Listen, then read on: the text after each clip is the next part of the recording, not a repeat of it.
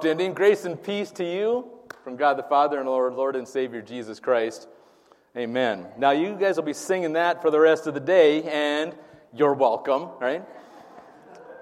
So, that opening, of course, is one of the greatest, where's Sarah? One of the greatest horn bands of all time. That is, of course, Chicago. They're a horn band. We had a conversation about that earlier. Welcome to Reformation Sunday. Um, as you've never seen it before, I like to give you something new. I feel like, um, as you could tell from that slideshow, thank you very much for that, by the way, Jared. I'm, you're trying to break me up, right? Is that what's going on here? You can tell from that slideshow, I've been here for a few years now, and we've talked about Reformation Sunday from a lot of different angles. Last year, uh, we had a series, a sermon series on uh, Luther's solas and where he was coming from. So, what we're going to be talking about today is a little bit different. Now, um, of course, this is the day we commemorate Luther hanging those um, 95 theses on the, on the church door there at, at Wittenberg, on the cathedral door at Wittenberg Castle. Um, Jennifer Ling has those statements hanging out in our narthex. Just take a glance at a couple of them. There's just a couple of themes, actually, as you look through them. Um, number one, Luther said, We're not giving the Bible enough power. And number two, he said we're giving the Pope too much power. So think about those two ideas um, as you look through them. So here's a lighthearted look. This is maybe what it looked like with Luther hanging them on the door. You know, some people around him, he's nailing them on there. And then since it's so close to Halloween, this is becoming my favorite picture. Luther says, you know, stop asking or saying trick or treat. I said 95 theses, not 95 Reese's, right? Right? I like this one too. Uh, Luther is there nailing. He said, No, the door is fine. I'm trying to fix your theology, is what he's saying there. So, um, theology, in other words, you know, theology and doctrine are closely related um, in the dictionary, synonyms with each other. Um, synonyms being um, the, the doctrine being what we believe and why we believe it. And if you've spent any time in our youth group or even talked about our youth group, that's what we do there. We talk about what we believe and we talk about why we believe it. Should be what we talk about here all the time, too. We don't just go through the motions, we actually are trying to live out the things that God is giving us to do. So it was Luther's ambition, his mission, um, to change the way people understood theology. Um, in other words, how they were saved, how God brings us to salvation um, and understand their relationship with God and to um, live into that, what a real relationship with God looks like. And so, just like Luther looked to change the way believers understood God, it's my goal this morning to change the way um, that we look at our time with God. You know, that's why his title this is Anybody Really Know What Time It Is? Does anybody really know what it's like to have time with God? Uh, and maybe we change the way this morning we understand time, um, and especially to change the way we use it especially as it relates to our relationship with God. Which brings me back to that song. You know, does anybody really know what time it is? Does anybody really care? Is how they keep saying it. Now, this is not music appreciation class, so we won't go into that any further. But um, I don't want to get past what Luther said about time. You know, Luther accomplished um, a mountain full of work and, and works and writings and things in his lifetime. But he said this about time. He said, I'm so busy now that if I did not spend three hours each day in prayer, I could never get through the day. He said, I could never accomplish the things that I've done if I didn't spend two hours with God in the morning and three hours with God during, in, in prayer during the day. Now, we all think we're all way too busy to be doing things like that, but again, if you think about what Luther accomplished in his lifetime, and he said, I'm going to pray for three hours a day. And you know what also he said about, about prayer? He said, less is more, basically. Less words is more. So, how are we going to fill up three hours with less words? But the point is, he spent a lot of time with God in prayer, spent a lot of time in that relationship with God. So now, uh, now let's take a look. I want to take a look this morning at how God looks at time. You know, time according to God. Uh, because that can be, time can be elusive to us, especially as, as God sees it. Um, you know, uh, there's a, the old joke about the kid who kept asking people what time it was. His dad finally said, Why do you keep asking people what time it is? He said, It's weird. Every time I ask that question, I get a different answer. Thank you. Thank you. All right. Okay, so Again, God looks at time differently than we look at it. Um, and God looks at time, um, God would use the word time and opportunity as synonyms. You know, when we have these time moments, we have these opportunities. Um, and again, he looks at opportunities different than we do. And the Bible is full of moments of opportunities of God's followers. And you know, and I, I say this all the time the Bible is not full of perfect people. Because people think, oh, you know, I can't ever be as holy as these. These are real people that lived real lives, walking the same way we walk, making the same kind of mistakes, doing the same kind of accomplishments, the things that we're talking about, the things that we're looking for. So some of God's people uh, followed um, God's calling right away. You know, God gives us these, these moments of opportunities. Some people followed him right away. There's a guy named Moses, right? Moses is walking along, um, minding his own business, tending a flock of sheep one day, and he sees this burning bush over there and it was crazy because the bush, bush wasn't, wasn't burning up. And so instead of just walking by and continuing along with his day, um, Exodus 3 3 says this So Moses said, I must turn aside now. I must pause. I must turn aside and see this marvelous sight. Why is this bush not burning up? Why is it on fire and it's not burning up? So Moses had two choices here.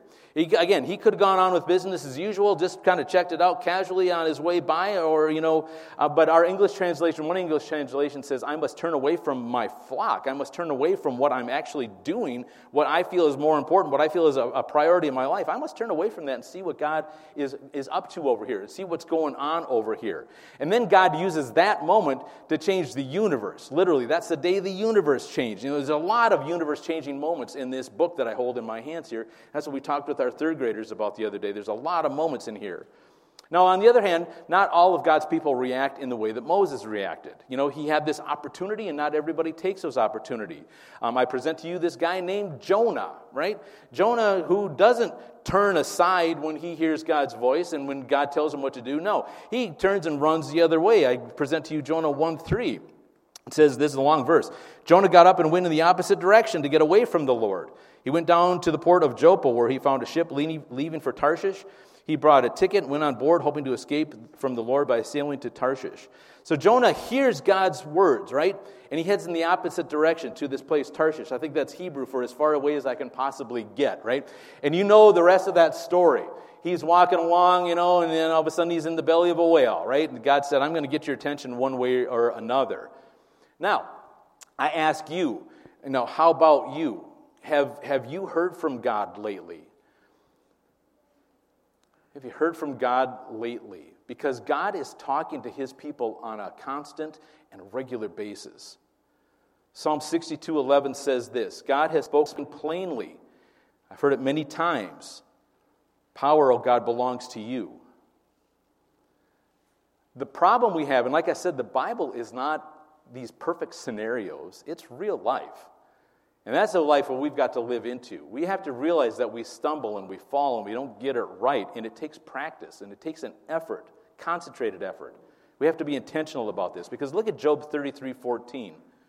God speaks again and again, though people don't recognize it. Why? Because we're going too fast in the other direction. Why? Because when we get a glimpse of it, we say, oh, that was cool, but you know, I got these other things that I got to do on my agenda. These other things I got prioritized. These other things that I want to do. But when God speaks, he expects results. So much so that he put Jonah in the belly of this big fish to get his attention, hold him still for a minute, say, why don't we uh, talk about this again, real quick? Because Isaiah 55 says this God says, It's the same with my word. I send it out and it always produces fruit. It will accomplish all I want it to.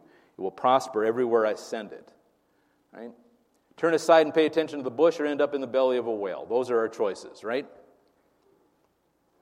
Pause for a moment here and think about that. Right? God is going to accomplish, God's word is going to be accomplished. And like I said, I, I submit exhibit Jonah here to the court. That's one thing, you know, that might hit closer to home. There's two things that we got to think about here. You know, those of us um, saying, I don't hear from God, you know, might take a closer look here, um, you know, but what does all that have to do with, with time? Like I said, now time to God equals opportunity. God gives us these moments in time for opportunities. God speaks moments called um, appointed times, he calls them. Appointed times, opportunity times. And when God presents those times to us, when we talk about when we're reading the New Testament, um, He uses a special Greek word that we, so we don't get confused about what God is talking about. When He's talking about time, we don't get confused about what He's talking about here. See, the Greek language has two, um, primarily two words that they use for time. We've got one, Greek has two. Um, one is, um, you know, talking about what time of the day it is, right? Um, and that's the Greek word, that's chronos, like chronological time. And so that's how we would say, what time is it? That's what Greeks would say was, was a chronos time, was a chronological time. But we use the same word when we say we had a great time, or what a, what a wonderful time that was, right? Well, the Greek language has a different word for that kind of time, and it's called kairos. I want everybody to say kairos with me. Kairos. And okay, so chronos, chronological time, kind of looks like this on a timeline, right? Get this timeline going across, and that's how we think about time. But then God refers to these special moments in time.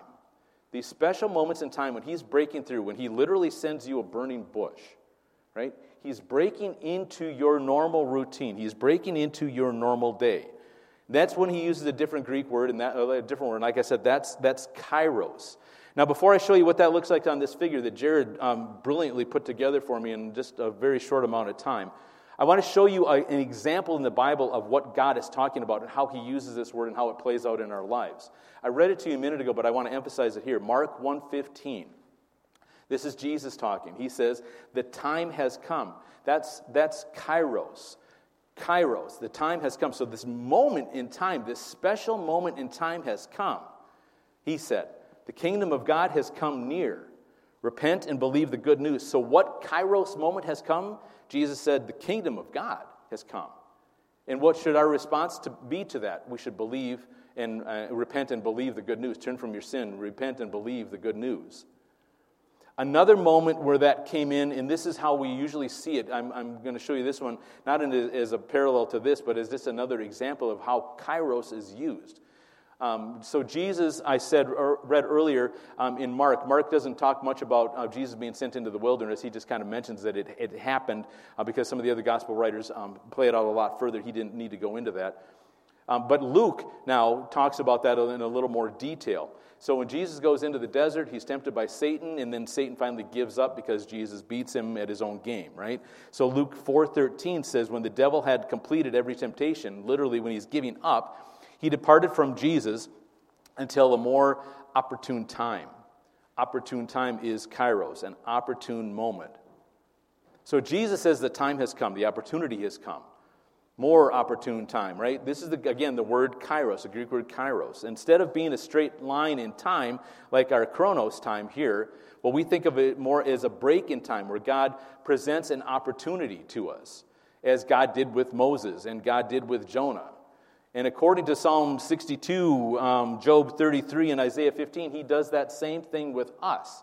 He has these moments where he's speaking to us. He has these moments where he's breaking into our lives, trying to get our attention and having a purpose for that intention, the way he breaks into our lives.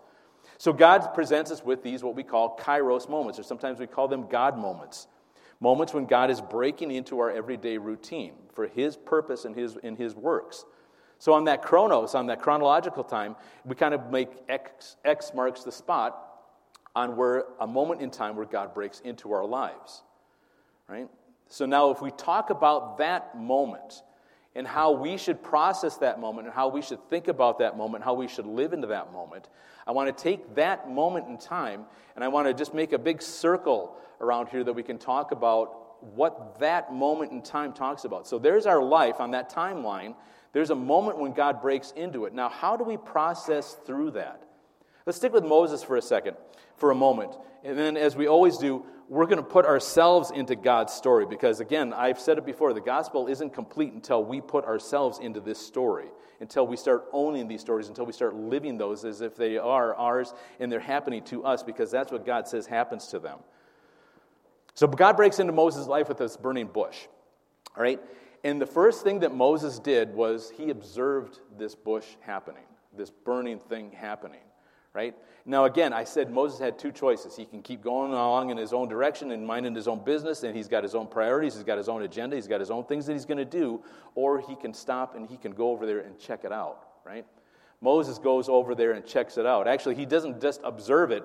According to Exodus 3 2, Moses stared in amazement at this, as we should. You know, if you see a bush on fire and it's not actually being consumed by fire, you would be staring at this thing in amazement. You would be shocked and, and amazed at this thing. So, all right, so the first step is Moses observes it. Now, the second step is, and this is how we should process God's moments in our lives, not only to observe them, but to reflect on them for a moment right? And the way Moses reflected on it is in verse 3. He said, This is amazing, Moses said to himself. Why isn't that bush burning up? I must go see it. He literally said, I must turn aside. I must put everything else aside.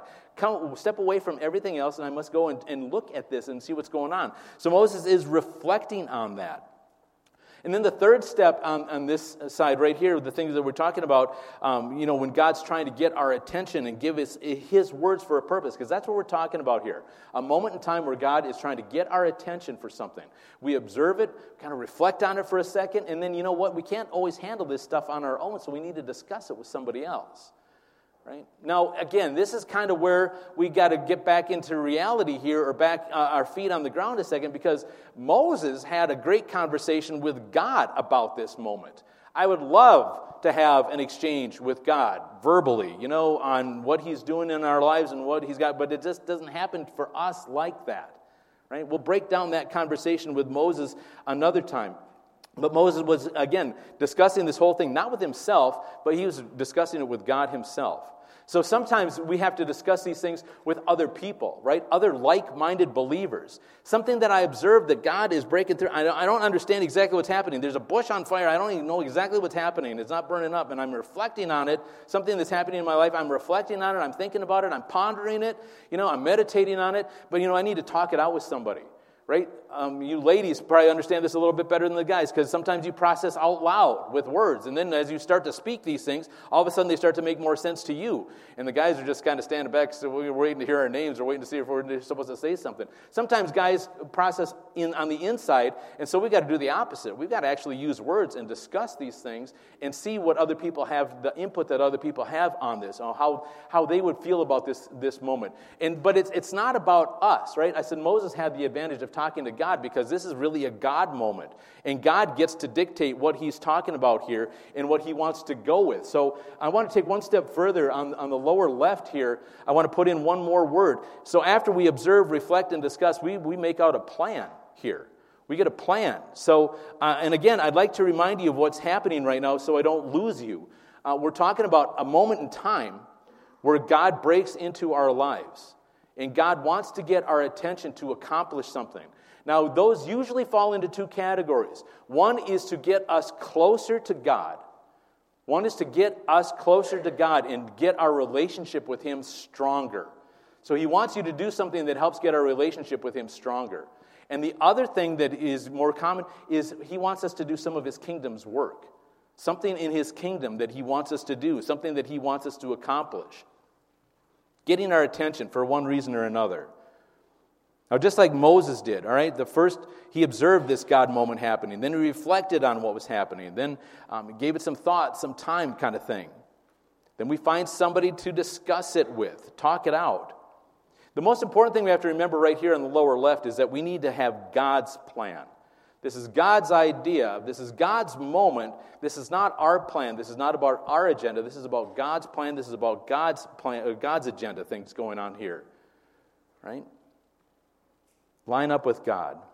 You know, and when we talk about plans, just time out for a second here. Um, I was introduced to this process that I'm showing you this morning about 12 years ago, maybe. And I ate it up immediately. I said, wow, this is something we can really apply to our lives. This is something we can use on a daily basis. So for a couple of days, I just lived it and just really dug into it. And then when I became a first sergeant, um, it was a tool that I could use to help people talk through different moments and different situations, whether a Christian a God moment or if it's just a big, huge moment that blew up in their lives. We can talk about things like this. And it became second nature to me. And so we got to this moment, um, so much second nature that it, uh, I was talking as a first sergeant, I was talking to a guy who was having some serious financial problems and had been having some serious financial problems. And I said something about making a plan. And he said, You know, I've had plans before and they really haven't worked. Well, and I say that for two reasons. Number one, I was so embedded in this process that I didn't even realize I was in the middle of this process until he said that. And then, and then I thought, you know, that's the thing that we have to remember. Why didn't that plan work? Why has he had plans in the past that didn't work? Because they were his plans, maybe his wife's plans, whatever, whoever's plans, but they weren't God's plans right? So, what we really have to discern from all this, observe, reflect, and discuss, is God's moment, God's plan. Because, like I said, it's His moment, and that's what He's wanting us to talk about. It's what He wants us to do. Now, okay, so before I take the next step here, I want to relate this uh, a little bit better to our daily lives and go back to that Chicago tune. You know, does anybody really know what time it is? I'm going to answer that for you and say this simply it's later than you think. What time is it? It's later than you think. You know, like the Everly brothers used to sing, you know, wake up little Susie, right? We got to wake up and check out some of these moments that God is giving us before it's too late. It's later than you think. Like I said earlier, the most important reason usually that God breaks into our life is to have that relationship with Him. Now, back there in Mark, um, Jesus said two things. He said, repent and believe right? Repent and believe. The word repent, you know, we get the picture of the old dude with the beard and the sign on the stand on the corner that says repent, right? Well, uh, okay, that's one way we can use that, but really repent means to change the way we think. The renewing of your mind is, is repent. And so that's what we're talking about here. We, we observe that relationship, we discuss it, then we make a plan to live it out before it's too late. Um, and before there's the Bible's chock full of moments that it might be too late. Um, I want to show you one in Acts 24 25. Now, this is Paul.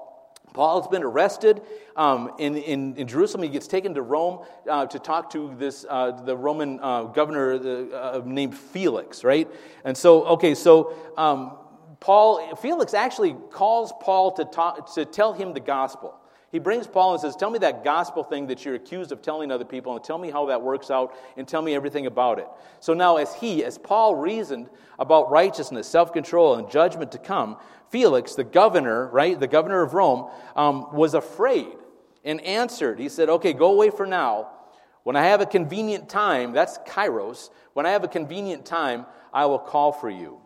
And as far as we know, Felix never called him back, never found a convenient time, never found a better time. Now, again, simply put, some of you, God is using these kairos moments to draw you closer to Him. God's using these kairos moments to draw you closer to Him. And for others, He might be challenging you to be, to be His kingdom workers. What that means exactly can likely be figured out in the steps I've laid out for you here a moment ago. But Jesus says, repent and believe, right? Repent. So the right side of that circle is the repent, the renewing of our mind, changing of our mind, changing the way we think. God breaks into your life for a moment to change the way you think, mostly to change the way you think about your relationship with Him, to put it on a higher level rather than on the back burner, to turn the heat up on it. Maybe He's calling you to do some of His kingdom work. Maybe he's calling you to be a jam volunteer on Sunday morning or something like this, simple as that. But God is trying to change the way you think about something in your life. And if we look back at Job, it says God is talking to us all the time, but we're just too numb in the brain to hear him or to pay any attention. And we might see this bush on fire and go, oh, that was cool. Let's, what are we doing over here now? Is there a football game on pretty soon? Right? We just ignore it and we go on our way. But God says, I want you to process through that. Not just by yourself, but I want you to bring somebody in along with that. And I want you to make a plan about it. Now, that other side of that circle, that repent, Jesus said repent, and he said believe. This other side is the believe side. So when Moses did all that processing on what is it on the on the right hand side of that circle, when God, when Moses did all the processing on the right hand side of that circle, he believed God's plan. Now, again, he got it right straight from God. He tried to argue with them. He tried to reason his way out. Isn't there somebody else you can get? I'm pretty sure you got the wrong guy. Isn't there something we can work out together, some kind of compromise? And God said, No, this is it. You go. Moses believed him. He changed the way he was thinking about himself, about his whole um, community, about the way God interacts with us. And then he believed and he went out and stepped out. He said, God said, This is the plan. Moses said, Okay, I got it. So the next thing we need on that, on that uh, is it the left hand side? On the left hand side is an accountability partner. Okay, so when I, you've heard me say it before at baptisms. We usually when I'm talking with the sponsors, I'm talking about that accountability partner. And when we've heard that in our past, we usually think an accountability partner is there with a baseball bat ready to smack us in the back of the head, right? When we go wrong. But that's not what accountability partners do. An accountability partner is there to support and assist. Support and assist, not judge and condemn and, and smack, right? So we need an accountability partner. That might have been the person that we discussed it with, it might be somebody else in our lives, somebody that's checking in on us. Hey, man, you said you were going to get closer to God by reading that devotional or that, or that part of the Bible. How's it going? Are, are you in on it? Uh, are you having your coffee time with God every morning? Or whatever you said you were going to do, whatever that observe, reflect, and discuss, whatever that plan was, how's it going? Right? And the last thing, the last step on that side is to actually act on what God is telling you to do. Act on what God is telling you to do.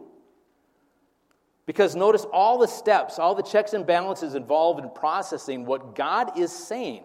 That's what that X on that timeline means. That's God breaking in, right? Giving you that burning bush that we've got to turn aside from everything else. We've got to turn aside. Moses said, The most important thing in my life are these sheep. But you know what? They're going to have to wait a minute because I got to go check this out. I got to go over and see what this is, what's happening over here. And then all of a sudden, he's reflecting, he's discussing with God, he's making a plan. He's like, Whoa, okay. God was his accountability partner. So again, Moses, we can't really relate to that exactly, but you get the idea of what was going on there. Also, keep in mind, we got to uh, adopt and embrace God's plan of attack. That young man I was talking to said, I've had plans in the past and they don't work out. They're just not, they're just fail. Well, you know what? Maybe we can get God's plan into this whole thing. Because I'm sure he has a plan, and I'm sure that he has this kairos moment for you to talk to me about. And so here we are. Let's work on God's plan. So I ask again Does anybody really know what time it is? Hard to say that without singing it, right? Does anybody really care? But I'm going to answer it for you again. It's later than you think. And it's really time for us to observe the God, the, observe the God moments in our lives. I like to call them kairos moments. We need to act on those moments. Luther said it best when he said we have to change the way we view our theology, the way we view our relationship with God. And we definitely have to change the way we look at God's timing right? God's calling, God's opportunities. Jesus talked about it on a constant basis. We trace the word kairos back in the New Testament, and more often than not, it's Jesus talking about it or people talking about their relationship with Jesus. Jesus did it both. John 7 6, I'm going to leave you with this. This is Jesus talking to his siblings, right? They were asking him what he was going to do next. He said, Well, you know what? My time is not here exactly right now, but your time is always opportune. Time is always opportune is one moment, is one word. It's kairos. Right?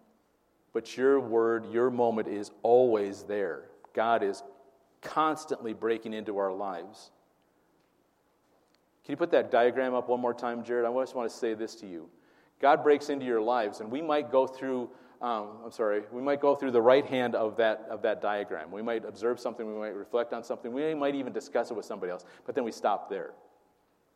And if we do that, we might as well draw an arrow right back up to the top of that X because we're going to go through the whole thing again. Right? We're going to go through, am I drawing the right direction? We're going to go through the whole thing again. God's going to break into your life. We're going to observe it.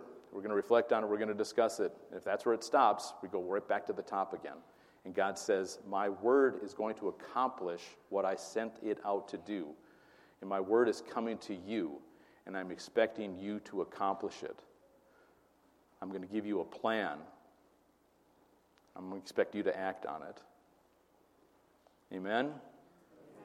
You must have 100 questions. You got some questions here? Let's stand as we continue our service.